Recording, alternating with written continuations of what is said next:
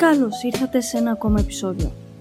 Είμαι η Εύη Κορώνη και αυτό είναι το podcast μου. Ένα podcast στο οποίο θα φιλοξενούμε νέους καλλιτέχνες, συγγραφείς, γενικά δημιουργούς, ανθρώπους που δημιουργούν. Άνθρωποι με φαντασία, με όρεξη για δημιουργικότητα, οι οποίοι μέσα από τη δουλειά τους έχουν κάτι να μας προσφέρουν. Κάτι καινούργιο να μάθουμε, κάτι να ακούσουμε, κάτι να διαβάσουμε, κάτι να δούμε. Μείνετε ο νέα και πάμε να ξεκινήσουμε.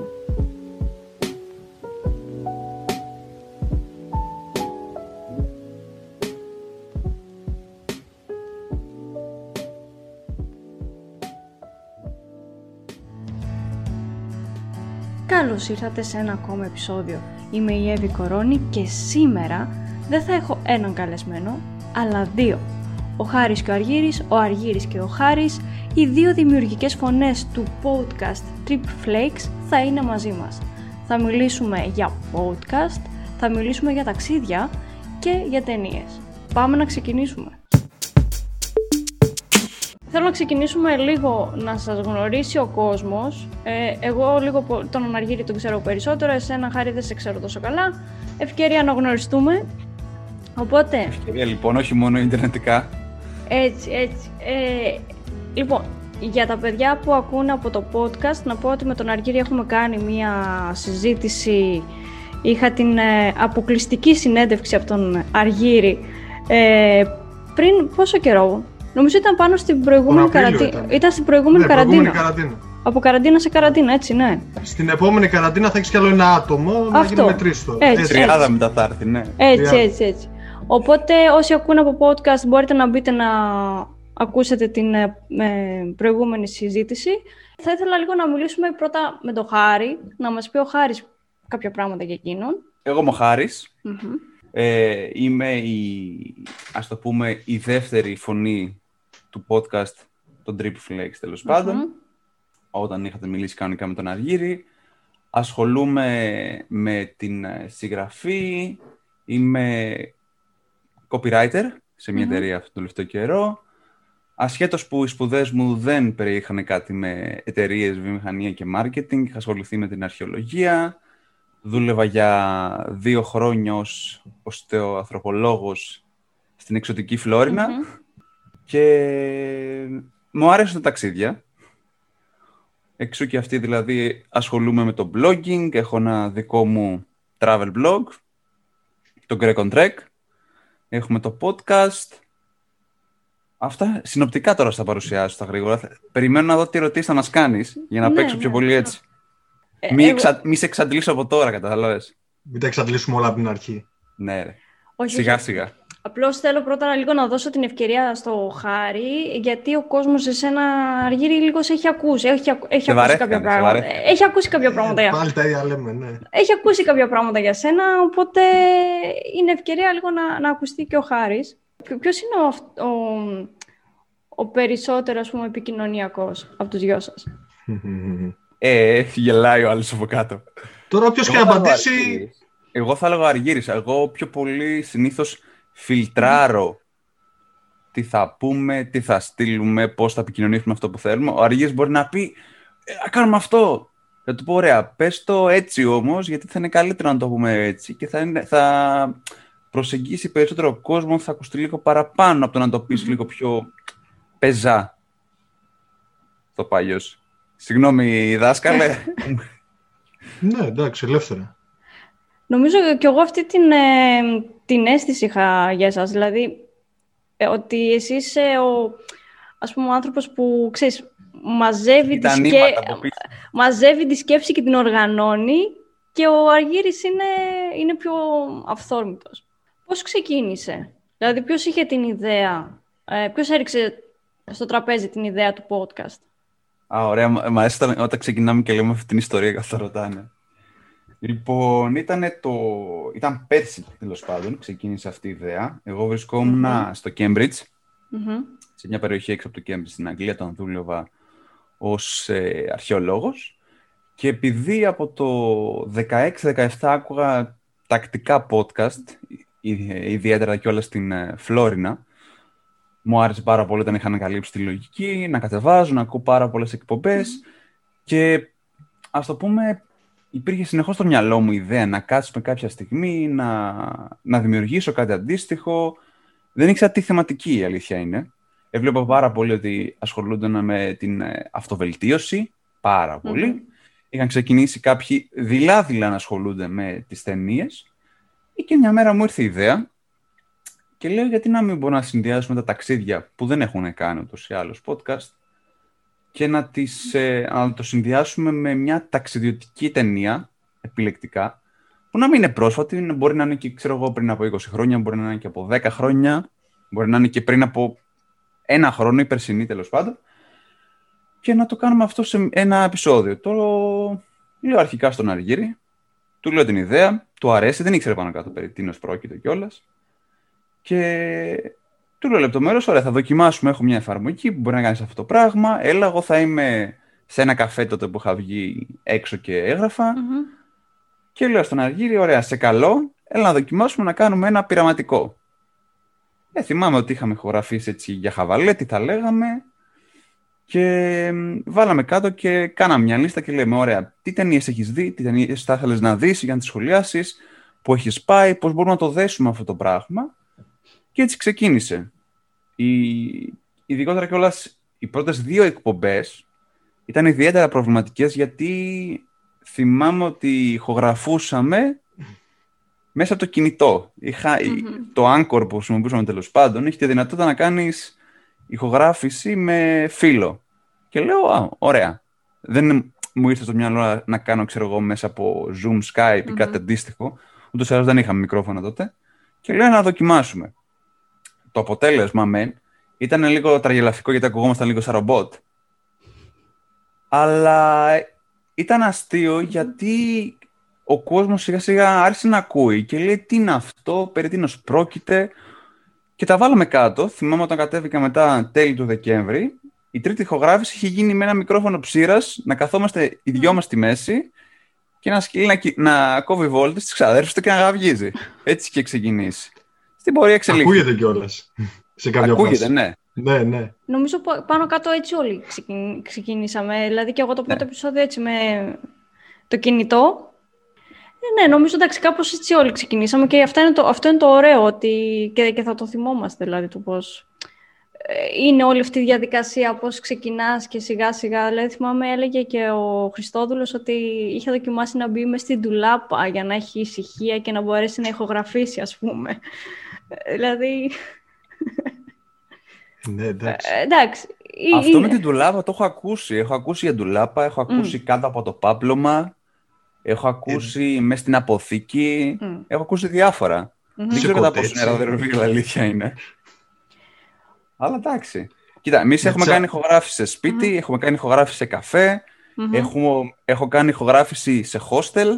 Σε σπορ καφέ. Έτσι. Σε σπορ καφέ. Ωραία, Με πάω κουβόλος από πίσω. Άστο. Εξαιρετικό. Εξαιρετικό. Ναι, ναι. Και ως συνήθως, ας πούμε, τις εκπομπές ε, τις ηχογραφείτε, ε, δεν είστε στην ίδια πόλη πάντα. Οπότε υπάρχει απόσταση και... Αυτό, αυτό λίγο με έχει μπερδέψει, γιατί μου λέει μία ο Αργύρης ότι ο Χάρης είναι εδώ και μία ο Χάρης δεν είναι εδώ. Η αλήθεια είναι ότι συνήθως εγώ ήμουν το, πώς το λένε, εγώ ήμουν ο υπέτειος, γιατί συνήθως θα βρισκόμουν εκτός Θεσσαλονίκης, εκτός και θα έπρεπε να βρούμε μια μέση λύση για να ηχογραφήσουμε. Η αλήθεια είναι κιόλας ότι χάρη στο διαδικτυο υπάρχει αυτή η δυνατότητα να γίνει ηχογράφηση, να κοπούν κάποια κομμάτια, να μπονταριστούν και να φτιάξουν την εκπομπή που θέλουμε στην τελικη Δηλαδή δεν μας περιορίζει η τοποθεσία. Μπορεί και εγώ να ήμουν στην Αμερική που λέω λόγος, απλά θα πρέπει να βρούμε κανονικά την ίδια ώρα που θα βολεύει και τους δύο. Μπορεί να αυτός mm-hmm. να ήταν πρωί και εγώ να ήμουν βράδυ. Και ε, ας πούμε πάμε λίγο πρώτα στα της εκπομπής. Δηλαδή την επιλογή κάθε φορά του προορισμού και της ταινίας. Το έχετε πάει, δηλαδή μία μέρα θα πεις εσύ, μία μέρα θα πω εγώ, θα προτείνει ο ένας, θα προτείνει ο άλλος ή πάει τυχαία, ας πούμε; Αργή, θες να μιλήσεις, θα το πάρω ε, Να μιλήσω, θα... Κοίτα, αυτό είχε ξεκινήσει με ένα μοτίβο στην αρχη Τύπου έναν προορισμό ένας, έναν ο άλλος, που θα γίνεται διαμέσως συζητήσεως, κατόπιν δηλαδή Ε, και η ταινία στην αρχή το πήγαμε, η αλήθεια είναι κάπως τυχαία. Δεν κάνουμε αυτό που κάνουμε τώρα. Δεν το φανταστήκαμε τουλάχιστον στην αρχη Διότι τώρα, άμα παρατηρήσει τα τελευταία επεισόδια, συνδέουμε, προσπαθούμε και η ταινία να έχει κάπως σύνδεση είτε με τον τόπο, είτε με τη θεματολογία. Κατά κάποιο τρόπο. Στην αρχή αυτό δεν πολύ γινόταν ή αν έγινε, έγινε ε, εν αγνία μας. Ε, ο προορισμός πάντα γίνεται κατόπιν συνεννοήσεως, υπάρχει ένα πλάνο και μετά βγαίνει όλο αυτό το αποτέλεσμα. Αγαπημένη εκπομπή; Αγαπημένη εκπομπή. Μπορώ να πω δύο αντί για μία. Φυσικά. Ε, κι εγώ.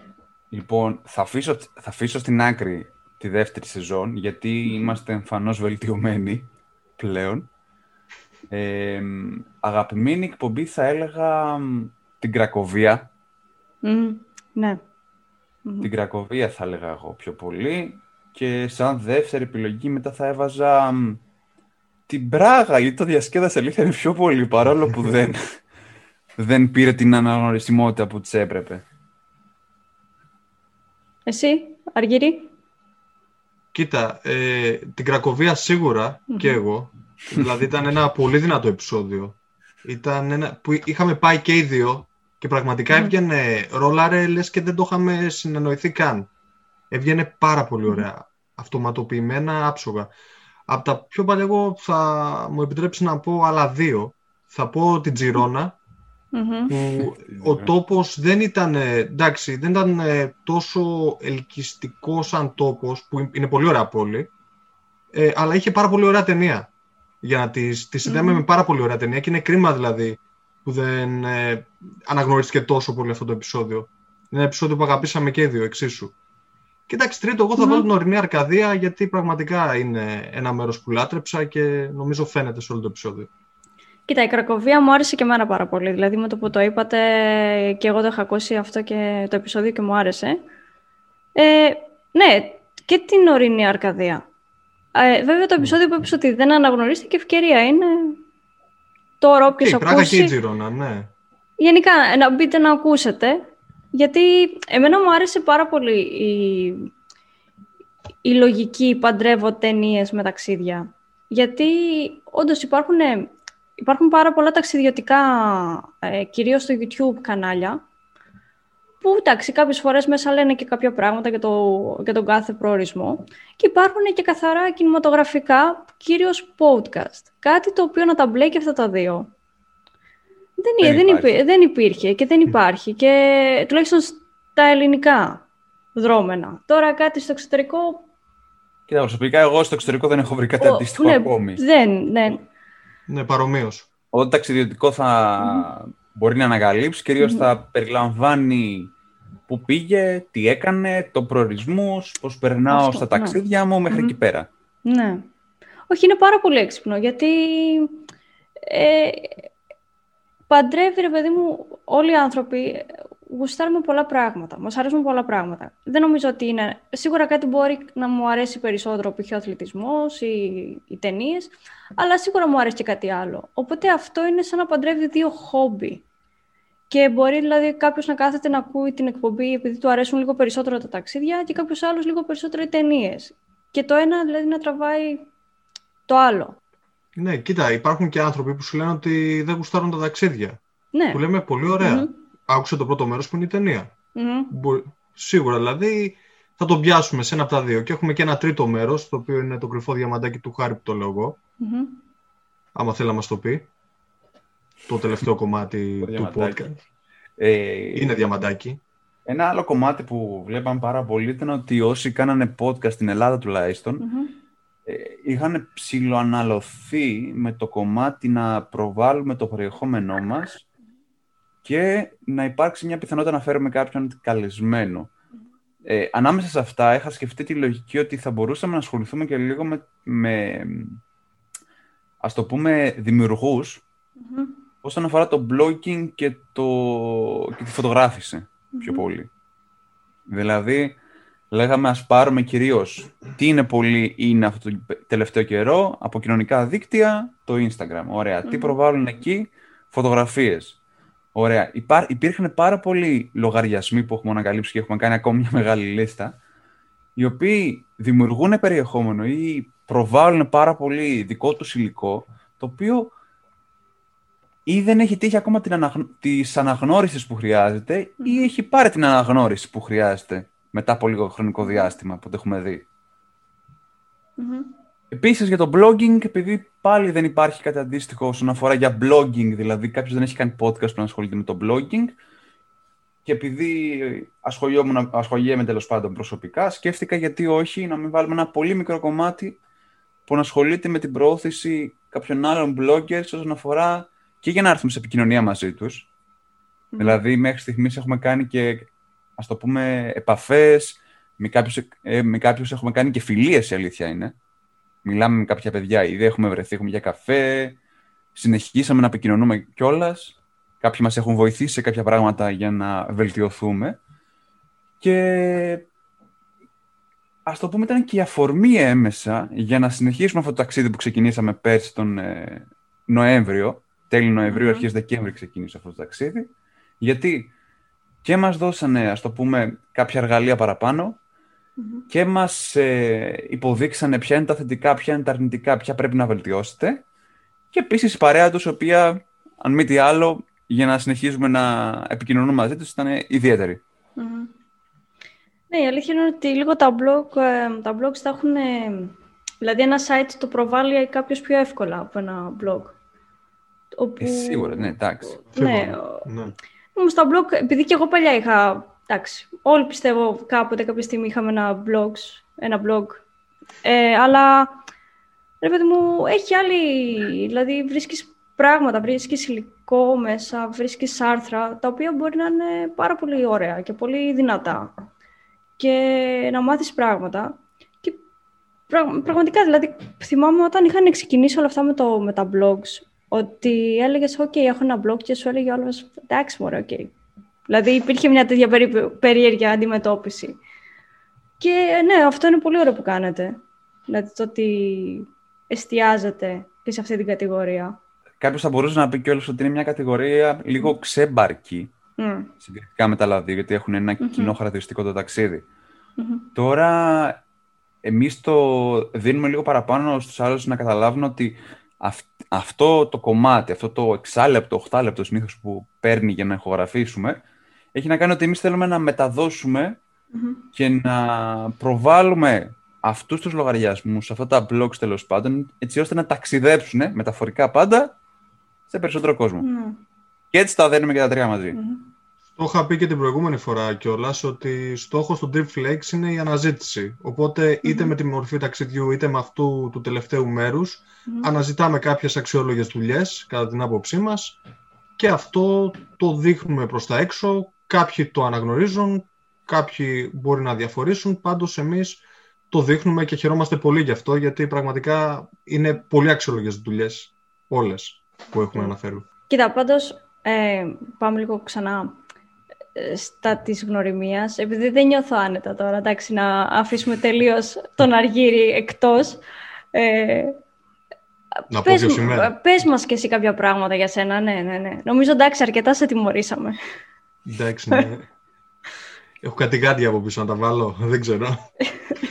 λοιπόν, ε, εγώ είμαι επαγγέλωμαι ως ειδικός mm-hmm. παιδαγωγός, ε, δάσκαλος για παιδιά με ειδικές ανάγκες, έχω ασχοληθεί και με την εκπαίδευση ενηλίκων ως μεταπτυχιακός φοιτητής. Θεωρώ ότι είμαι ένας από τους τυχερούς, να το, εντός εισαγωγικών, που εργάζεται στο αντικείμενό του και φέτος, εντάξει, και μπορώ να κάνω και αυτό με το podcast που πάντα αγαπούσα, το ραδιόφωνο, τη δημοσιογραφία, όλα αυτά τα πράγματα. Καταφέρνω να κάνω ένα συνδυασμό, οπότε εντάξει, και με την καραντίνα και με, είτε με την καραντίνα είτε χωρίς την καραντίνα, μπορώ να το κάνω. Και είμαι χαρούμενος γι' αυτό. Οπότε ένας ειδικός παιδαγωγός και ένας ε, αρχαιολόγος που αγαπάνε πολύ τα ταξίδια και τις ταινίες. Είναι οι κοινοί παρονομαστές πλέον. Ωραίο πάντρεμα. Μου αρέσει εμένα. Έχετε κάνει και ραδιόφωνο; Ναι, ιντερνετικό. ναι. Ήτανε, η άλλη ιστορία πώς γνωριστήκαμε, η αλήθεια είναι. Γιατί εγώ είχα γνωρίσει τον Αργύρι κάπου στο. Πότε ήταν. τέλος πρώτου έτους, αρχές Δευτέρου, κάπου εκεί πέρα. Κάπου εκεί αρχές... Είχαμε πρωτογνωριστεί το 10, αλλά... Ήταν ένας αργύρης ναι. με μακρύ μαλλί και δερμάτινα και ένας χάρης με ε, λίγο πιο μακρύ μαλλί, με φούτερ να γυρνάει συνέχεια. Και είχαμε, τότε θυμάμαι, έκανα με έναν άλλο φίλο, είχα ανακαλύψει τη λογική ότι έκανε τότε νομίζω η Κοσμοτέ κάτι, έδινε τη δυνατότητα να, να συμμετάσχεις σε ένα ιντερνετικό ραδιόφωνο με το να κλείνεις ώρες. Και είχαμε ένα παλιό κοινό γνωστό με τον Αργύρι, που ήμασταν μαζί στο σχολείο και είχα δει ότι έκανε και αυτός. Και του λέω μήπως έχεις και εσύ τα τάδε προβλήματα, γιατί θέλω να κάνω αυτό και εκείνο. Και γνωρίζω έτσι τον Αργύρι. Στην πορεία μετά άρχισαμε να μιλάμε, mm-hmm. βγήκαμε για καφέ, τα λέγαμε λίγο παραπάνω, βλέπουμε ότι ταιριάζαμε και έτσι κρατήσαμε επαφή. Εγώ έκανα ραδιόφωνο μέχρι το, από το 11 μέχρι το 13, ο Αργύρης έκανε για λίγο παραπάνω, όσο θυμάμαι. Μέχρι το 15, ναι. Μέχρι το 15. Ναι. Αυτή ήταν η, η επαφή μας δηλαδή με το ραδιόφωνο. Εντάξει, εγώ είχα και μια μικρή επαφή στο Λύκειο με αυτά τα ηχογραφημένα του MySpace τότε που τα ηχογραφούσαμε και τα βάζαμε. Α, ναι, ναι, ναι. Σαν prequel podcast, καμία σχέση βέβαια, μιλάμε mm-hmm. όλη η εφηβεία, όλο το αγόρι 17 χρονών έβγαινε εκεί μέσα. Αλλά ήταν μια πολύ καλή επαφή μετά. Για Υπάρχει να... αυτό ακόμη; Όχι. Όχι. Άστο, δεν μας αρέσει. Γιατί να μην μπορούμε να το βρούμε. Τι απασχολούνται ένα 17χρονο. Καμιά μουσική, τότε heavy metal, πολύ φανατικά. Και μετά ασχοληθήκαμε ε, πιο πολύ με το web radio και τώρα να που κάνουμε και podcast. Δεν το περίμενα. Για να σου πω την αλήθεια, podcast δεν περίμενα πότε θα κάνω τη ζωή μου και πριν ένα χρόνο δεν ήξερα κιόλας τι έστει podcast.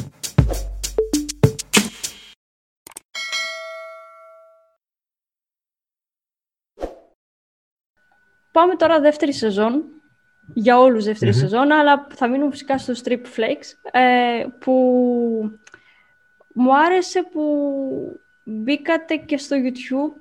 Ε, δεν μου άρεσε τώρα το YouTube σε YouTube, μου άρεσε το ότι σας βλέπουμε κιόλας.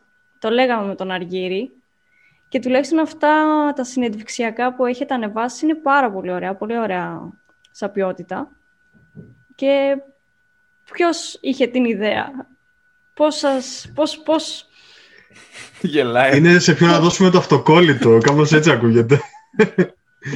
Όχι, εντάξει, από κοινό ήταν. Ήταν μια ήταν, ναι, ναι. ιδέα που πέταξε στην αρχή. Μετά ο Αργύρης έψαξε τρόπο να γίνει υλοποίηση. Οπότε δηλαδή δεν ήταν κάτι το οποίο ένας από τους δύο ανέλαβε και το δρομολόγησε είναι ότι ένας είπε κάτι, ο άλλος είπε: Α κάνουμε αυτό, μετά συμπλήρωσε και πήγε τουβλάκι, τουβλάκι όλη η κατάσταση. Mm-hmm. Γιατί λέγαμε πιο ναι. πολυ οι περισσότεροι πάντα έχουν απορίες για το. Ένα άτομο που. Ένα πράγμα που μας. ας το πούμε, μας προβλημάτιζε ήταν όταν βάζαμε τα links, η αλήθεια είναι, μέσα στα, στις περιγραφές και ψάχναν κάποιοι και θέλανε και λέγανε «Α, πού είναι το τάδε blog που αναφέρατε, δεν το βρίσκω σαν link» ενώ το ψάχνω τέλος πάντων, ή ο τάδε που μιλάτε. Για να μην μπουκώνουμε κάθε φορά την περιγραφή με χίλιες δυο συνδέσμους, είπαμε ας βάλουμε και στο YouTube να υπάρχει και κάποιος που, που μπορεί να μην γνωρίζουν, να κομπίνει να τους βολεύει λίγο mm. περισσότερο και θέλουν να βλέπουν και λίγο αντιδράσεις δικές μας, του καλεσμένου, που αν μη τι άλλο αλήθεια είναι, η εικόνα πάντα δίνει κάτι παραπάνω. Τώρα άμα θες να ακούσεις κάτι, συνήθως μπορεί να το χρησιμοποιήσεις άμα ταξιδεύεις, να ακούσεις για ταξίδια είναι λίγο ηρωνία, αλήθεια είναι. Όταν βγαίνει για τρέξιμο, θα το ασχολείσαι με κάτι άλλο τέλος πάντων. Και δεν θες να βλέπεις, δεν θες να απασχολήσει με εικόνα. Πάντως υπήρχαν σχόλια και στην καραντίνα από ακροατές ότι θα μου άρεσε να το έλεπα σε εικόνα.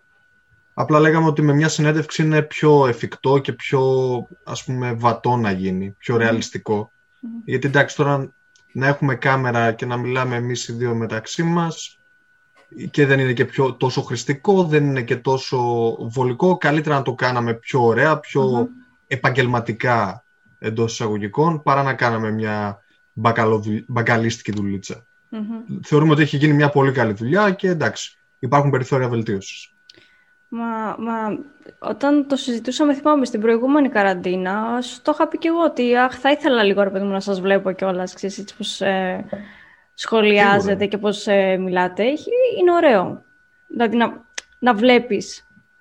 Η αλήθεια είναι ότι, ότι σκεφτόμουν και τη λογική πως ε, δεν είμαστε συνηθισμένοι να βρισκόμαστε μπροστά σε καμερα η αλήθεια είναι. Κάναμε λίγο καιρό να, να ξανασυνηθίσουμε λίγο τη λογική. ναι. Έλα να ηχογραφήσω τη φωνή μου, πώς ακούγεται, ακούγεται πιο δυνατά, ακούγεται πιο βαριά. Ε, το είπα σωστά, μήπως να αλλάξω την τάδε λέξη, μήπως να το είπα σωστά, μήπως να το κόψουμε αυτό το πράγμα. Αυτό στο βίντεο δεν είναι εύκολο, η αλήθεια είναι.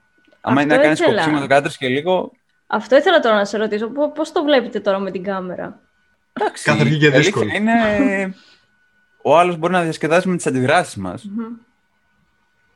Αν και πιο διασκεδαστικό είναι άμα στο χώρο που ηχογραφείς είναι και κάποιος άλλος σε έναν άλλο χώρο και ξαφνικά μπουκάρει να ηχογραφείς, οπότε ναι. λίγο προβληματίζει την κατάσταση. Ναι, ναι. Εντάξει. Όχι, απλά το λέω όταν, παιδί μου, κάνεις, ε, όταν είσαι πίσω από την κάμερα. Αυτό έχει να κάνει ακόμα και με ένα σκηνοθέτη. Υπάρχουν κάποιοι που ε, δεν εμφανίζονται σχεδόν καθόλου. Δηλαδή, τρομάζεις να βρεις έστω μια γραπτή συνέντευξή τους να μάθεις πέντε πράγματα για ένα σκηνοθέτης. Ή ακόμα και οι άνθρωποι του ραδιοφώνου. Εγώ, όταν άκουγα παλιά ξέρω εγώ, το κόσμος ή το δεύτερο πρόγραμμα, που άκουγα τις πρώτες εκπομπές που έτσι μου άρεσαν πάρα πολύ. Ε, έψαχνα πολλές φορές να βρω για ραδιοφωνικούς παραγωγούς μια φωτογραφία και πολλές φορές δεν έβρισκα κιόλας. Οπότε ένας άνθρωπος που είναι, έχει μάθει ας πούμε, στο podcast ή στο ραδιόφωνο με ένα μικρόφωνο, όταν μετά βγαίνει στην κάμερα, αυτό καμιά φορά λίγο ξέρεις, μπορεί να δημιουργήσει μια μηχανία. Γι' αυτό σας ρωτάω πώς το βλέπετε εσείς τώρα. Κοίτα, άλλο να είσαι πίσω από το μικρόφωνο και να μην φαίνεσαι και άλλο τώρα να καλείσαι να έχεις και τη φάτσα σου, το ύφος σου, τις αντιδράσεις σου, όλα αυτά αποθανατίζονται είναι κάτι τελείως Και, λέγεται, και αυτό λέγεται και vidcast μετά. Πάει και στη μορφη του vidcast, δεν πάει μόνο στο podcast. Ναι, η αλήθεια είναι ότι καταγράφει μέσω βίντεο. Αν μη τι άλλο όμως, άμα δεν καταγράφει σε βίντεο, πώς θα έβλεπες το λευκό πύργο πίσω από τον ε, Αργύρι; ε, βέβαια, έτσι. Και τώρα με την καραντίνα που δεν μπορείτε να κάνετε ταξίδια, οπότε αναγκαστικά βλέπετε ταινίες και σειρές, Πώς Τι σημαίνει το... ότι μέχρι... Πώς ότι το ότι να ταξιδεύουμε από τον Νοέμβριο μόνο. Πώς το βιώνεις; Όχι, εντάξει. Κοίτα, έχουμε μαζέψει ε, αναμνήσεις, φωτογραφίες, βίντεο από mm-hmm. πάνω δεκαετία ο καθένας. Και αν μη τι άλλο, τώρα επειδή θέλαμε λίγο να, το, να προσεγγίσουμε τη λογική πως δεν έχουν μιλήσει πέρα από παλιές εκπομπές στην τηλεόραση κυρίως για μέρη της Ελλάδας σε, σε ηχογραφήσεις, δηλαδή τα τελευταία Λόνινα, Άσπακτο και Φλόρινα και θα συνεχίσουμε mm-hmm. εκεί με άλλες περιοχές που κατά κύριο λόγο δεν προβάλλονται όσο θα έπρεπε. Δεν ε, συζητιώνται, ας το πούμε κιόλας. Οπότε σκεφτήκαμε από το να αναλωθούμε για την ώρα και για, και για αυτή την περίοδο σε περιοχές όπως ας πούμε το να μιλούσες για το Παρίσι, να μιλούσες για την Άπολη, να μιλούσες για τη Βαρκελόνη λέω εγώ τώρα, δηλαδή πόλεις οι οποίες αν μη τι άλλο πριν από την καραντίνα είχαν πάρα πολύ τουρισμό και επισκεψιμότητα. Γιατί να μην μιλήσεις λίγο για περιοχές όπως η Ναύπακτος που προσωπικά και από τις φωτογραφίες, εγώ έχω περάσει μόνο, δυστυχώς δεν έχω μείνει όπως ο Αργίνος για περισσότερη ώρα, φαίνεται πανέμορφη. Mm-hmm. Και πολλοί κόσμος από το βορρά κυρίως δεν έχει επισκεφτεί αυτή την περιοχή. Όπως και τη Φλόρινα, mm-hmm. που αρκετοί νότιοι πάλι δεν την έχουν επισκεφτεί και φέτος την επισκέφτηκαν λόγω της καραντίνας και του περιορισμού μέσα στην Ελλάδα. Πολλοί πήγανε πάνω στις πρέσπες λόγω αυτού. Mm-hmm. Οπότε πίστεψέ με, έχουμε πάρα πολλά πράγματα ακόμα να μιλήσουμε. Κάθε φορά πρέπει να επιλέγουμε. Αυτή είναι η αλήθεια. Κοίτα, ε... είναι και ε, το θέμα πλάνου. Δηλαδή, είναι, έχουμε και τα σχέδια Β μας και δηλαδή άμα γίνει αυτό, γιατί ζούμε σε περίεργες εποχές, οπότε Και νομίζω ότι αυτό με τις περιοχές της Ελλάδας είναι το τέλειο. Αυτή τη στιγμή είναι η ευκαιρία. Και να τα πούμε και να αναδειχθούν παράλληλα. Ναι, η αλήθεια είναι ότι το δικό σας το podcast είναι λίγο σαν να έχεις ένα ημερολόγιο και ξαφνικά, κάθε, βασικά και κάθε μέρα ας πούμε, ανοίγεις το ημερολόγιο και βλέπεις φωτογραφίες και θυμάσαι πράγματα. Δηλαδή δεν είναι ενώ ένα ταξιδιωτικό π.χ. επειδή χθες ας πούμε μιλούσαμε με τον Ευτύχη, είχε live στο YouTube το Πλέτσα και έλεγε ότι ρε παιδί μου τώρα είμαστε πραγματικά εγκλωβισμένοι και έχουμε ευτυχώς ένα backup. αλλά ο άνθρωπος δουλεύει με το τώρα. Δηλαδή, πάει, κάνει, μοντάρει, δείχνει στην τηλεόραση. Ε, εσείς, αυτό που μου αρέσει είναι σαν να έχει, ας πούμε, ένας ένα τετράδιο με ταινίες που έχει δει και του αρέσουν ή δεν του αρέσουν και ο άλλος ένα τετράδιο με σημειώσεις από ταξίδια που έχει κάνει και αρχίζει τώρα ένα flashback και λέει ο καθένας τις προσωπικές του εμπειρίες. Αυτός είναι και ο σκοπός Δεν ήταν δηλαδή να πάρουμε το Wikipedia, να το διαβάσουμε mm. απ' έξω. Σκοπός είναι να το συνδυάσουμε με προσωπικές εμπειρίες, κάποια πράγματα που ίσως δεν ξέρεις ή σου έχουν διαφύγει επισκέπτοντας τον τόπο αυτόν και όλα αυτά να τα παντρέψουμε και να καταφέρουμε να σε πείσουμε ότι ξέρεις τι, αξίζει να πας. Και ειδικά τώρα που έχεις πιο περιορισμένες επιλογές, μην την, ε, μην την υποτιμάς. Αξιοποίησέ την. Σου δίνω μια ιδέα. Το αν θα περάσει εσύ την πόρτα είναι δικό σου θέμα. Το ακροατή, όχι δικό σου εσένα. Και τώρα λίγο να μπούμε στα πιο έτσι, κινηματογραφικά. Να μιλήσουμε για mm. ταινίες, για σειρές. Οπότε έχετε χρόνο τώρα για ταινίες και για σειρές και για να ακούσετε πράγματα; Η εβδομάδα έχει 7 μέρες. Ναι. Αν μη τι άλλο, ευτυχώς δεν δουλεύουμε Δευτέρα με Κυριακή, δουλεύουμε Δευτέρα με παρασκευη Όταν σημαίνει το καμπανάκι ε, Παρασκευή ότι λήξαμε, έχεις βράδυ, Σάββατο, Κυριακή. Υπάρχουν φορές βέβαια που μπορεί να μας βολεύει και όλο στο δικό μας πρόγραμμα και να πούμε «Α, την Τρίτη μπορώ εγώ να δω την τάδε Ή μπορεί να πέσουμε σε μια ταινία στην οποία να την έχει δει ο ένας, να την έχει δει ο αλλος Τώρα Φυσικά δεν ε, υπήρχαν και αρκετές περιπτώσεις, οι οποίες και οι δύο πρέπει να δούμε μια συγκεκριμένη ταινία, την οποία την επιλέξαμε από κοινού. Είπαμε, αν μη τι άλλο, αυτή κολλάει με την τοποθεσία που θα μιλήσουμε. Να δούμε αν αξίζει. Υπήρχε περίπτωση, ας πούμε, που αργύρισε για την ταινια που του είχα προτείνει εγώ, αλλά δεν είχα προλάβει στην αρχή να τη δω, γιατί κολούσε. Απογοητεύτηκε υπερβολικά. Θυμήθηκα πια λες. Σιγά σιγά τα θυμάται απογοητεύτηκε και θυμάμαι ότι μου έστελνε μηνύματα μία η ώρα το βράδυ τότε. Την είχε καθίσει να τη δει δέκα η ώρα και μετά μου έστελνε και η αλήθεια είναι ότι μου κατέβαζε κάποια καντήλια. Δεν το περίμενα τόσο καλή. Ποια, ποια ταινία, ποια ταινία ήταν; Θυμάσαι; Το Loneliest Mountain με τον Γκάλι Γκαρσία Μπερνάλ.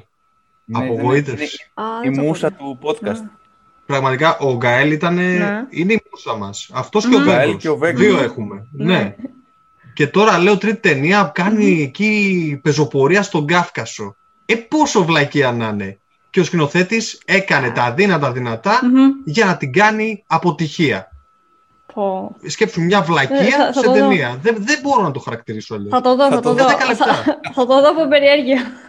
Λοιπόν, ε, Αφού έλεγα γιατί δεν το είδα ρε εσύ. Γιατί έκατσε και το είδα άλλο. Δηλαδή στο δεκάλεπτο mm-hmm. να το πίσω. Φαινόταν ότι ήταν χαζή. Mm-hmm. Χαζή. Δε, δε, δε. Α, θα πω άλλη λέξη, δεν θέλω. Προχθές είδα, είδα μια ταινία ναι. στο Netflix που μου είχες πει να αν δω καμιά ταινία που έχει να κάνει. Βασικά είναι Καμπότζη, πω... Βιετνάμ. Α. Άρα, αλλά πολύ δυνατή. Δηλαδή είχα. Έτσι είχα... λεγόταν. Όχι, όχι, όχι. Πολύ δυνατή ταινία.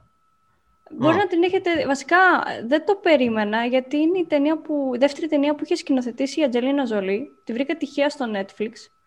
Λέγεται Πρώτα σκότωσαν τον πατέρα μου και μιλάει για την ιστορία του, στον πόλεμο του Βιετνάμ και στην Καμπότζη. Και mm. επειδή οι δύο ηγεί τη, ο ένας είναι από το Βιετνάμ και ο άλλος από την Καμπότζη, είπε ότι ήθελα να κάνω αυτή την ταινία για να καταλάβω λίγο περισσότερο τα παιδιά μου και τους βιολογικούς τους γονείς. Ε, δεν το περίμενα. Ε, είχα να συγκινηθώ με ταινία πάρα πολλά χρόνια. Ε, εξαιρετική φωτογραφία. Η τύπης απλά πήρε Αμερικανούς παραγωγούς, σκάσαν τα λεφτά εκεί. Όλοι οι ηθοποιοί ήταν από το Βιετνάμ και από την Καμπότζη. Η γλώσσα ήταν της περιοχής, δεν ήταν αγγλικά. Και οι, τα, οι τίτλοι τέλους και αρχή ήταν στη γλώσσα της Καμπότζη. Ε, και όλα το είπα και σε, κάποιο, σε ένα φίλο που είναι πολύ σκληροπυρηνικός. Λέω, δες το και πες μου. Και μου λέει, έλα ρε. Έχει να κάνει με... Κυρίως βασικά όλη την είναι ένα παιδάκι, ένα κοριτσάκι, πώς το, ε, πώς πήραν όλη την οικογένειά του και σιγά σιγά άρχισε να χάνει την οικογένεια. Σε τάγματα εργασίας, κάποιοι τους στέλνανε πρώτη γραμμή για πόλεμο και τέτοια πράγματα. Πολύ δυνατή ταινία και δείτε τι. Θα τη ζεκάρουν. Δεν είναι για να χαλαρώσετε, πιστεύω. Δείτε τι. Δείτε, δείτε, δείτε. Άκουσε, άκουσε τα τρία επεισόδια που έχουν γίνει με τοποθεσίες. Και, και κάθε, κάθε ταινία δεν τη βλέπεις χαλαρός. Ένα. Ναι, ναι. ναι. Δεν δε γίνεται. Ειδικά η τελευταία, μόνο χαλαρός δεν τη βλέπεις. Αγαπημένες ταινίες; Ταξιδιωτικές ή γενικά, γενικά; Ας, πάμε, ας πάμε πρώτα στο γενικά. Δύσκολη, ρε. Ας πάμε στο γενικά και μετά πάμε στο πιο ειδικά. Μπορώ από δύο. Ε, Όχι, μία θα πεις, σε παρακαλώ. Όχι μία, ρε παιδιά. Αυτό είναι πολύ δύσκολο. Μπορείς να πεις, να το, να, το, να το κάνουμε πιο εύκολο. Η αγαπημένη ταινία από αυτές που έχουμε αναφέρει. Α, αυτό καλό. Ναι, ναι, καλό. Ναι, ναι, ναι, Να σε δω πόσο πιο εύκολο θα είναι αυτό. Ε, δεν είναι, και αυτό δύσκολο είναι, γιατί όλες μας αρέσουν. Ξεκινήσω εγώ. Ναι. Εμένα είναι εύκολο, δεν είναι, δεν είναι δύσκολο, εγώ μπορώ να το πω. Εντάξει, εγώ το Motorcycle Diaries θα πω, γιατί είναι γενικά mm-hmm. τις αγαπημένες μου ταινίες. Mm-hmm. Χωρίς να δικό τις άλλες, θεωρώ ότι είναι basic, είναι top, παίζουν φοβεροί ηθοποιοί, δηλαδή όλη η ταινία είναι πραγματικά υπέροχη, με φωτογραφίες, με ταξίδι, με αληθινά γεγονότα, είναι ένα κράμα κουλτούρας, ε, ιστορίας και, και φωτογραφίας και ωραίας και πλοκής φυσικά. Εγώ θα πω το Before Sunrise αναγκαστικά. Ε, ναι. Ήτανε όταν είχαμε κάνει το επεισόδιο και είχε αναφερθεί αυτή η ταινία, θυμάμαι ότι την πρότεινα στον Αργύρι και του, και του είχα πει συγκεκριμένα. Είναι μια ταινία ταξιδιωτική του 95 που είναι μόνο συζήτηση. Συζήτηση στα δρομάκια της Βιέννης. Θα μου πεις ειλικρινά άμα σ' άρεσε. Η αλήθεια είναι ότι αυτή η ταινία είναι κομμάτι μιας τριλογίας, άμα δεν την έχεις δει. Ο Αργύρης κάθισε και είδε και τις τρεις. Ήτανε φανταστικές. Φανταστικές και οι τρεις ταινίες και γενικά το σκηνοθέτης έχει μια τάση σπονδυ, ε, σπονδυλωτών ταινιών ή sequel ε, μοτίβου. Δηλαδή να έχει μια... 10 χρόνια. Ακριβώς, να έχει μια πορεία στον χρόνο. Νομίζω έχει κάνει και το Boyhood. Το έχει κάνει, ναι. Δεν νομίζω, είμαι σίγουρος. Κάνει ο Linklater. Linklater. Ναι, ναι, κάπως έτσι λέγεται. Ωραία. Α, θα τη δω, γιατί εντάξει, τη, του Αργύρι την ταινία την έχω δει. Την είχαμε αναφέρει και στο προηγούμενο podcast που κάναμε. Αλλά ναι, θα τη, θα τη δω, γιατί τώρα είναι η κατάλληλη στιγμή για μένα να μπορέσω να, να δω πράγματα. Πάμε λίγο στο... Είπες, ε, Χάρη, ότι έχεις ένα blog ταξιδιωτικό. Ναι. Να μιλήσουμε λίγο για το blog, να το παρουσιάσουμε στον κόσμο. Τι μπορεί να βρει, τι... Τι, τι μπορεί να βρει. Ναι. Ε, η αλήθεια είναι ότι το συγκεκριμένο blog είχε, είχε αλλάξει, ας το πούμε, ήταν, ήταν ένα αποτέλεσμα πολλαπλής προσωπικότητας, θα το έλεγε καποιος γιατί είχα ξεκινήσει να γράφω με δωρεάν domain τότε, την περίοδο του 12, 11-12. Και είχα κάνει focus πιο πολύ σε αγγλικό κείμενο, γιατί πίστευα ότι δεν θα έχω ανταπόκριση στο ελληνικό. Εντάξει, έγραφα από εδώ και από εκεί ελληνικά κείμενα για, για χαβάλε τέλος Και όταν ήμουνα στη Φλόρινα, θυμάμαι ότι επειδή είχε τύχει κιόλας η περίοδος, ότι ταξίδευα μήνα παραμήνα, για ποιοι λόγους, τέλος πάντων, για δουλειά, για να βρω φίλο, για ψυχαγωγία, διασκέδαση τέλος πάντων. Και λέω, γιατί να μην τα μαζέψω όλα αυτά και να πάρω ένα, να κάνω ένα blog τέλος πάντων, στο οποίο να καταγράφω εμπειρίες μου αρχικά, αλλά να μην είναι το κλασικό τύπου 10 μέρη για να επισκεφθείς το Παρίσι, 5 εστιατόρια για να δεις το τέτοιο. Πιο πολύ θέλω να το κάνω με τη λογική να, να πηγαίνω σε ένα μέρος, να λέω ότι είχα αυτό, αυτό είναι το πρόγραμμά μου, έκανα εκείνο, έκανα το άλλο. Ξεχώρισα αυτά τα σημεία και συνήθως έχω ακολουθήσει ένα μοτίβο στο οποίο λέω ότι άμα θέλω να σου αφήσω μια, κάποιες συμβουλές, αυτό, αυτό και αυτό πρόσεξε. και έχω σημειώσει για τον εαυτό μου τουλάχιστον, μπορείς και εσύ να το δοκιμάσεις. Την επόμενη φορά που θα επισκεφθώ αυτό το μέρος, θέλω να δω αυτό, θέλω να κάνω εκείνο, θέλω να κάνω το άλλο. Είναι, ας το πούμε, σαν όπως είπες και εσύ στην αρχή, σαν ένα προσωπικό σημειωματάριο. Αυτά, τα, αυτά τα άρθρα τέλος πάντων. Στην πορεία πήρε και λίγο προσωπικό χαρακτήρα, γιατί άρχισα να μπελοφιλοσοφώ, που λέω συνήθως. και επειδή ισορροπούσε μεταξύ, ας το πούμε, ψευδο lifestyle και travel blogging, με προσέγγισε και μια ομάδα και άρχισα σιγά σιγά να γνωρίζω και άλλα παιδιά που ασχολούνται με το travel blogging. Ασχολήθηκα λίγο παραπάνω με το ταξιδιωτικό και συνέχισα, έτσι άρχισα να ενσωματώνω και λίγο το podcast πλέον και έχει πάρει διάφορα, έχει έναν ε, διτό χαρακτήρα. Είναι και για να καταγράφω δικές μου σκέψεις που μπορεί να βοηθήσουν κάποιον άλλον όσον αφορά ταξίδια, περιπλάνηση και πάει λέγοντας, αλλά επίσης και για να δείχνω στον κόσμο τη δουλειά που κάνουμε με το podcast, να μπαίνει και εκεί πέρα και όλος μπορεί να βρει κάθε επεισόδιο, κάθε σύνδεσμο που βάζουμε ή ακόμα να αφήσει σχόλιο, το ίδιο πράγμα θα κάνει. Να πούμε λίγο το όνομα, όποιος θέλει να το βρει, αν και θα βάλω links και εγώ παντού. Το όνομα είναι grecontrek.com ε, επειδή συνήθως όλοι με ρωτάνε πώς βγήκε αυτό το όνομα, γιατί τα πιο συχνά travel blogging έχουν να κάνουν με wonder, travel και πάει λέγοντας. Ήταν τότε στη Φλόρινα, ήταν καλοκαίρι, όταν έψαχνα να βρω την να κάνω την ονοματοδοσία. Και σκεφτόμουν ότι δεν ήθελα ένα όνομα το οποίο να είναι τόσο κοινότυπο και να χαθεί, ας το πούμε τέλος πάντων. Οπότε σκεφτόμουν γιατί να μην βρω κάτι το οποίο να μην είναι τόσο συχνό, αλλά να, κάνει, να είναι Και σκέφτηκα και έλεγα, OK, okay, ποια είναι η ιδιότητά σου, είσαι ένας αρχαιολόγος στην Ελλάδα, πάει λέγοντας. OK, okay. που σου αρέσει η περιπλάνηση. Και άρχισα να ψάχνω και λέω, το Grec έχει να... σημαίνει Έλληνα στα γαλλικά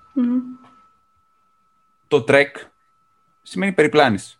Πώς λέμε Star Trek, η περιπλάνηση του διαστηματος Ωραία. Τα βάλα κάτω, είδα ότι βγάζει μια σαν ε, επαναληπτική ομοιοκαταληξία και λέω, εδώ είμαστε και έτσι βγήκε το όνομα. Ωραίο. Ωραίο. Και το Trip Flakes; Mm. Trip Flex αργή ήρθε να δώσεις τη δικιά σου ερμηνεία. Ήταν πάλι μια ιδέα που είχα, που είχα σκεφτεί. Είχα, mm-hmm. είχα προτείνει τρία ονόματα τότε. Και λέω στον Αργύρι ποιος αρέσει. Θες αυτό, θες εκείνο, θες το άλλο. Και θυμάμαι ότι μέσα σε πέντε λεπτά έχει απαντήσει. Αυτό μου αρέσει περισσότερο. Του λέω γιατί. Και τότε εδώ στη δικιά του ερμηνεία η αλήθεια είναι. Παρόλο που είχα κάτι ναι. άλλο στο μυαλό μου, η οποία είναι καλύτερα στην πει ο ίδιος. Trip Flakes, τι σου έρχεται το πρώτο πράγμα στο μυαλό μου το με το που ακούς Trip Flakes, Εύη; Σαν το cornflakes, ας πούμε, εγώ το είχα σκεφτεί, το, ότι έχεις ένα το... μπολ δημητριακά και βάζεις μέσα αξιοθέατα. Κάπως έτσι δηλαδή, ήταν η δικιά μου ερμηνεία. Κοίτα, το flake, ναι, αυτό ε, το είχα σκεφτεί, αλλά λέω τώρα, εντάξει. Πες το βρε, πες το, δεν κακό είναι. Ε, για, για το όνομα, όταν είδα το flex, trip flex, λέω να δεις ο Αργύρης κάτι είναι και τι θέλω να πάει από το cornflakes, κάτι τέτοιο. Ναι.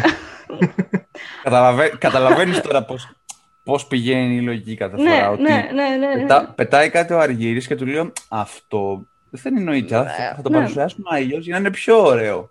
Γιατί η δικιά μου η ερμηνεία mm. κυρίως ήταν ότι πάλι έχει να κάνει με την ακουστικότητα και όλες τις λέξεις. Γιατί ήθελα κάτι το οποίο να δείχνει ότι ξέρεις κάτι, είναι ταξιδιωτικό. Ή travel, trip, wonder, whatever τέλος πάντων. Και έλεγα, OK, πρέπει επίσης να δείχνει ότι είμαστε δύο άτομα ή θα είναι μια φράση ή θα είναι δύο, για δύο άτομα. Λέω, οκ, τι είναι κάτι το οποίο το αφήνει σαν ε, φτερό στον άνεμο, έλεγα στον εαυτό μου. Το Feathers δεν μου, δεν μου άρεσε και σκέφτηκα, είχε μια ταινία, νομίζω, πώς λέγονταν, με, μεταξύ με τον, ε, τον πόλεμο μεταξύ ε, των Ιρλανδών με τους ε, Βρετανούς. Μια ταινία που λεγόταν, νομίζω, το «Ο άνεμος χαϊδεύει το κρυθάρι». Κάπως έτσι τέλος oh. πάντων. Mm-hmm. Μια πολύ έτσι λίγο gruesome, λίγο VA mm-hmm. ε, ταινία. Και θυμάμαι ότι είχα το τρέιλερ και είχε αυτό με τα σιτηρά που πηγαίνουν πάνω κάτω και τα παρασέρνει mm-hmm. ο άνεμος. Και έτσι μου ήρθε η ιδέα. Κοίτα, είναι κάτι που σου μένει πάντως γιατί yeah. δεν το ξεχνάς εύκολα και νομίζω ότι yeah. το πετύχαμε αυτό. Να μην μπορείς να το ξεχάσεις. Και είναι και εύκολο, έβυχο. Και το λογότυπό σας που ουσιαστικά εντάξει, είναι η γη, αλλά ουσιαστικά είναι ένα μπολ με όλο το σύμπαν μέσα. Ε, βασικά ήθελα να σας ρωτήσω, όταν ε, ηχογραφείτε, πριν κόψετε, όταν ηχογραφείτε, πόσο περίπου σας πιάνει η συζήτηση; Γιατί όταν πάμε για συζήτηση, η συζήτηση πάει σε άλλη συζήτηση και άλλη συζήτηση. Κοίτα, Εντάξει, εμάς δεν είναι τόσο. το θέμα ότι κυρίως έχει να κάνει και με τον προορισμό, η αλήθεια. Μμ. Δηλαδή, μ, ε, μπορεί στο μυαλό μας να έχουμε ένα συγκεκριμένο, συγκεκριμένο κορμό που θα μιλήσουμε, αλλά στην πορεία, επειδή μπορεί να μας βγαίνει βάλε ενθουσιασμό, Μμμ. βάλε ιδέες για να ρωτάμε ένας τον άλλον, βάλε και το γεγονός ότι θέλουμε λίγο να πείσουμε τον άλλον λίγο παραπάνω. Λέμε το να κάνουμε 20 λεπτά να περιγράφουμε ένα μέρος, σε 20 λεπτά δεν περιγράφεις τίποτα. Μμμ. Δεν μπορείς να πεις ούτε ιστορικά στοιχεία, ούτε χαρακτηριστικά, ούτε, οδηγίες, ούτε ιστορίες μέσα σε 20 λεπτά. Συνήθως, επειδή έχουμε και το κομμάτι της ταινίας, έχουμε και το τελευταίο, και από το να κάνουμε τύπου 20 λεπτά, που Μμμ. δεν νομίζω ότι αποσκοπεί κάτι να κάνεις 20 λεπτά, είχαμε, κα- είχαμε καταλήξει ότι θα κάνουμε ένα δύο εβδομάδες ένα επεισόδιο, θα είναι ένα 40 λεπτό, 50 λεπτό κατά μέσο όρο, έτσι πως βγαίνει, έτσι ώστε να καταλήγουμε ότι ξέρεις κάτι, αυτό θα το κόψουμε, αυτό θα το κρατήσουμε. Αλλά κάποιος δεν θα μας ακούει ανά μία εβδομάδα, θα μας ακούει ανά δύο εβδομάδες, μπορεί να μας ακούσει και μετά από ένα μήνα, να, να κάνει λίγο να γυρίσει και να πει «Α, αυτό δεν το έχω ακούσει, να το ακούσει, αλλά να το ακούσει λίγο πιο ευχάριστα, μπορεί να βγει για περπάτημα, ξέρω εγώ. Μμμ. Ένα 20 λεπτό θα σου λέει «Α, να ακούσω το επόμενο, άλλο ένα 20 λεπτό. Οπότε λέμε θα κάνουμε ένα μεγάλο που να ικανοποιεί με το περιεχόμενο του τόσο εμένα όσο και τον Αργύρι. Μμμ. Συμφωνεί Συμφωνώ μάλλον και απόλυτα. Ο Ναι, Αργύρης, δεν ο έχω να Αργύρης. προσθέσω κάτι. ναι, με κάλυψε απόλυτα. Η κίνησή του ήταν ε, έτσι. Σε κάλυψε. Όχι, πιο πολύ είμαστε τη Ναι. λογική ότι από τη στιγμή που όταν ξεκινήσαμε υπήρχαν ήδη κάποια ελληνικά podcast, Μμμ. βέβαια, ή θα ήταν, ε, ας το πούμε, ανολοκλήρωτα Μμμ. ή θα βγάζανε μια στο τόσο, ή θα είχαν ξεκινήσει για λίγο και σταματήσανε στα μισά. Ε, τα θέλαμε πιο πολύ να πούμε ότι καλό είναι να στηρίζουν την ε, σκηνή που κάνουν, τη σκηνή podcast τέλος πάντων στην Ελλάδα, λίγο πιο πολύ, όσον αφορά το κομμάτι να πούνε ένα καλό λόγο. Δηλαδή, παρακολουθώ ότι πολλοί έρχονται και μας στέλνουν μηνύματα για μέρη που δεν είχαν πάει ή ακόμα και τον ίδιο τον τόπο τους, που έχει Μμμ. τύχει τέλος πάντων να ακούσουν και δεν, δεν περιμένω ότι κάποιος θα μιλήσει για αυτό το μέρος. Οπότε θεωρώ ότι θα ήταν καλύτερο πάντα είτε ακούνε το δικό σου το podcast, είτε ακούσουν τύχη και ακούσουν το δικό μας ή κάποιου άλλου, να μην είναι απλά παθητικοί δέκτες, Α, εκεί θέλω να καταλήξω, να μην είναι απλά Μμ. παθητικοί ακροατές γενικά, αλλά οτιδήποτε ακούνε, δηλαδή ακούνε για ένα μέρος και τους άρεσε το σημειώνουν. Ακούσουν κάτι χρήσιμο από το δικό σου, να το σημειώσουν. Άμα κάτι τους εξετάρει λίγο παραπάνω, να το εφαρμόσουν στη ζωή τους. Όπως είπε και ο Αργίας πιο πριν, ότι σκοπός είναι η περιπλάνηση, η αναζήτηση με κάθε Μμμ. τρόπο. Είτε αυτός είναι στην κυριολεξία, είτε μεταφορικά. Αυτό θα προσθέσω μόνο εγώ. Μμμ. Κοίτα, εγώ αυτό που έχω να προσθέσω Μμμ. είναι ότι αυτό βασικά ότι πρέπει να, γίνει, πρέπει να υπάρχει μια αλληλοϊποστήριξη και γενικά εμείς ψάχνουμε τη διαδραστικότητα Μμμ. και καλό θα είναι είτε στο δικό σου είτε και σε οποιοδήποτε άλλο podcast το, ακρο- οι ακροατές να συμμετέχουν ενεργά. Ακόμα και κάτι που δεν τους άρεσε να το λένε. Γιατί αυτό Μμ. εμάς, ε, για μας μετράει. Αν, ε, αν φυσικά έχει βάση, έτσι. Βέβαια, ναι. Με έναν τρόπο, όχι, ξέρεις. Αυτό είναι κάθε φορά που το λέω κι εγώ, γιατί όταν πρωτοέβγαλα τα πρώτα επεισόδια, υπήρχαν ε, κυρίως στο YouTube, που είναι πιο εύκολη πρόσβαση, οι περισσότεροι πιο εύκολα μπαίνουν στο YouTube. Ε, έγραφαν από κάτω, ξέρω εγώ, μπράβο, το ένα, το άλλο, αυτό. Και εκεί λέω, ρε παιδιά, πείτε λίγο, α, ξέρω εγώ, ακούγεται καλά, δεν ακούγεται καλά, φαίνεται, ξέρω εγώ, το πρόσωπό μου καλά, ε, φαίνονται όλα μαύρα, πείτε κάτι. Να αρχίσω σιγά σιγά εγώ να βλέπω τι άλλο μπορεί να χρειάζεται. Το κάνουμε με αγάπη, το φαίνεται πιστεύω. Μμμ. Οπότε άμα και εσείς το αγαπάτε, τέλος πάντων στηρίξτε το με το δικό σας τρόπο. Και δεν εννοούμε φυσικά με λεφτά, εννοούμε με το σχόλιο σας, με το like σας, με το subscribe τον Αργύρι. Ναι, Καλά και, λε, και, λεφτά να δώσουν στο Strip Flex, ε, δεν πειράζει, μην το απορρίπτεις. Ε, εντάξει. Δεν, το, απο, δεν απορρίπτω τίποτα. Μην το λες ε, έτσι ρε παιδί μου. εγώ, το λέω για το, εγώ το λέω για, τους, ε, ακρο, για το κοινό. Ναι. Έτσι. Ναι, ναι, ναι. Δεν το λέω τώρα για το τι θα γίνει και αυτό. Αυτό είναι ένα άλλο ζήτημα. Μα Δεν μιλάω νομίζω τώρα. εκεί φαίνεται αυ- αυτό που λέγαμε και στο, με τον Χριστόδουλο, δηλαδή εκεί φαίνεται ποιος πραγματικά το κάνει επειδή το γουστάρει. Έχει ρε παιδί μου τρέλα με τις ταινίες, με τα ταξίδια ή να, απλά να συζητάει ή με τα games και το κάνει επειδή το γουστάρει. Και ποιος το ξεκινάει με, την, με το μυαλό του στο «Αχ, να βγάλω λεφτά». Αυτοί που το ξεκινάνε ως συνήθως με το «Αχ, θα βγάλω λεφτά» το σταματάνε κιόλας νωρίς. Καλά, τώρα το podcast Περισσότερο. κιόλας. Ναι. Δεν νομίζω ότι θα έβαζε κάποιος λεφτά από το podcast η αλήθεια. Είναι πιο πολύ και να. Θα είναι, είναι ένα καλό Ναι. μέσο προώθησης ενός μηνύματος, θα έλεγα Ναι. κυρίως. Ναι. Στην Αυτό. Ελλάδα τουλάχιστον δύσκολο να βγάλει λεφτά Καλά, ναι, μόνο με εντάξει. podcast. Δεν πάει έτσι. Εμείς το κάνουμε καθαρά για το χαβαλέ, γιατί είναι αυτό που είπα και στην αρχή, ότι όταν συζητούσαμε, ότι έχουμε γνωρίσει περισσότερο κόσμο Μμ. από ό,τι μπορεί να γνωρίσαμε, ξέρω εγώ, μέσα στους, στον προηγούμενο χρόνο τέλος πάντων. Μμ. Πέρσι Ναι. δηλαδή γνωρίσαμε σίγουρα το 1 τρίτο του κόσμου που γνωρίσαμε Μμμ. φέτος. Ε, εγώ, ξέρεις, ε, περιμένω πώς και πώς όταν ανεβάζετε, ε, περιμένω πώς και πώς την εισαγωγή σας. Μου άρεσε πάρα πολύ η εισαγωγή. Δηλαδή, Ναι. είναι το πρώτο πράγμα που περιμένω, η εισαγωγή. Ε, και μετά όλα τα άλλα. Είναι, είναι αυτό που λέμε ότι, που έλεγες πριν, ότι όταν κάναμε τα επεισόδια πάντα λέγαμε τι θα κρατήσουμε, τι θα κόψουμε. Συνήθως από αυ- αυτό που βάζουμε στην αρχή είναι αυτό το οποίο θα, κατά πάσα πιθανότητα θα κοβότανε. Μμ. Πήγαινε για κόψιμο και Ναι. λέμε «Α, κολλάει αυτό εδώ πέρα». Όχι. Βάλ το. Για- Λοιπόν, παιδιά, εγώ θα- σας ευχαριστώ πάρα πάρα πολύ και τους Και ε, εμείς, ε. δύο. Εμείς ευχαριστούμε. Χάρηκα πάρα πολύ που κάνω αυτή τη συζήτηση. Και τα Ελπίζουμε καλύτερα να μάθεις έρχονται. περισσότερα. Ε, ελπίζω κάποια στιγμή να τα πούμε και από κοντά. Εγώ προσπαθώ τώρα, είμαι σε φάση, προσπαθώ να κάνω ένα σαν στούντιο εδώ στο σπίτι για να αράζω με όποιον έχω μαζί μου και να συζητάμε πιο χαλαρά και πιο άνετα. Οπότε θα χαρώ πάρα πολύ να κάποια στιγμή να έρθετε και προς τα κάτω, να ανεβείτε, να κατεβείτε, δεν ξέρω όπου είναι ο καθένας, σε όποιο σημείο της γης και να είναι. Και να Με την καθίσουμε πρώτη να... ευκαιρία θα κατέβουμε. Σίγουρα. Την τελευταία φορά που ε, επιδιώξαμε να κατέβουμε και οι δύο μαζί, Μμ. δεν μας βγήκε σε καλό.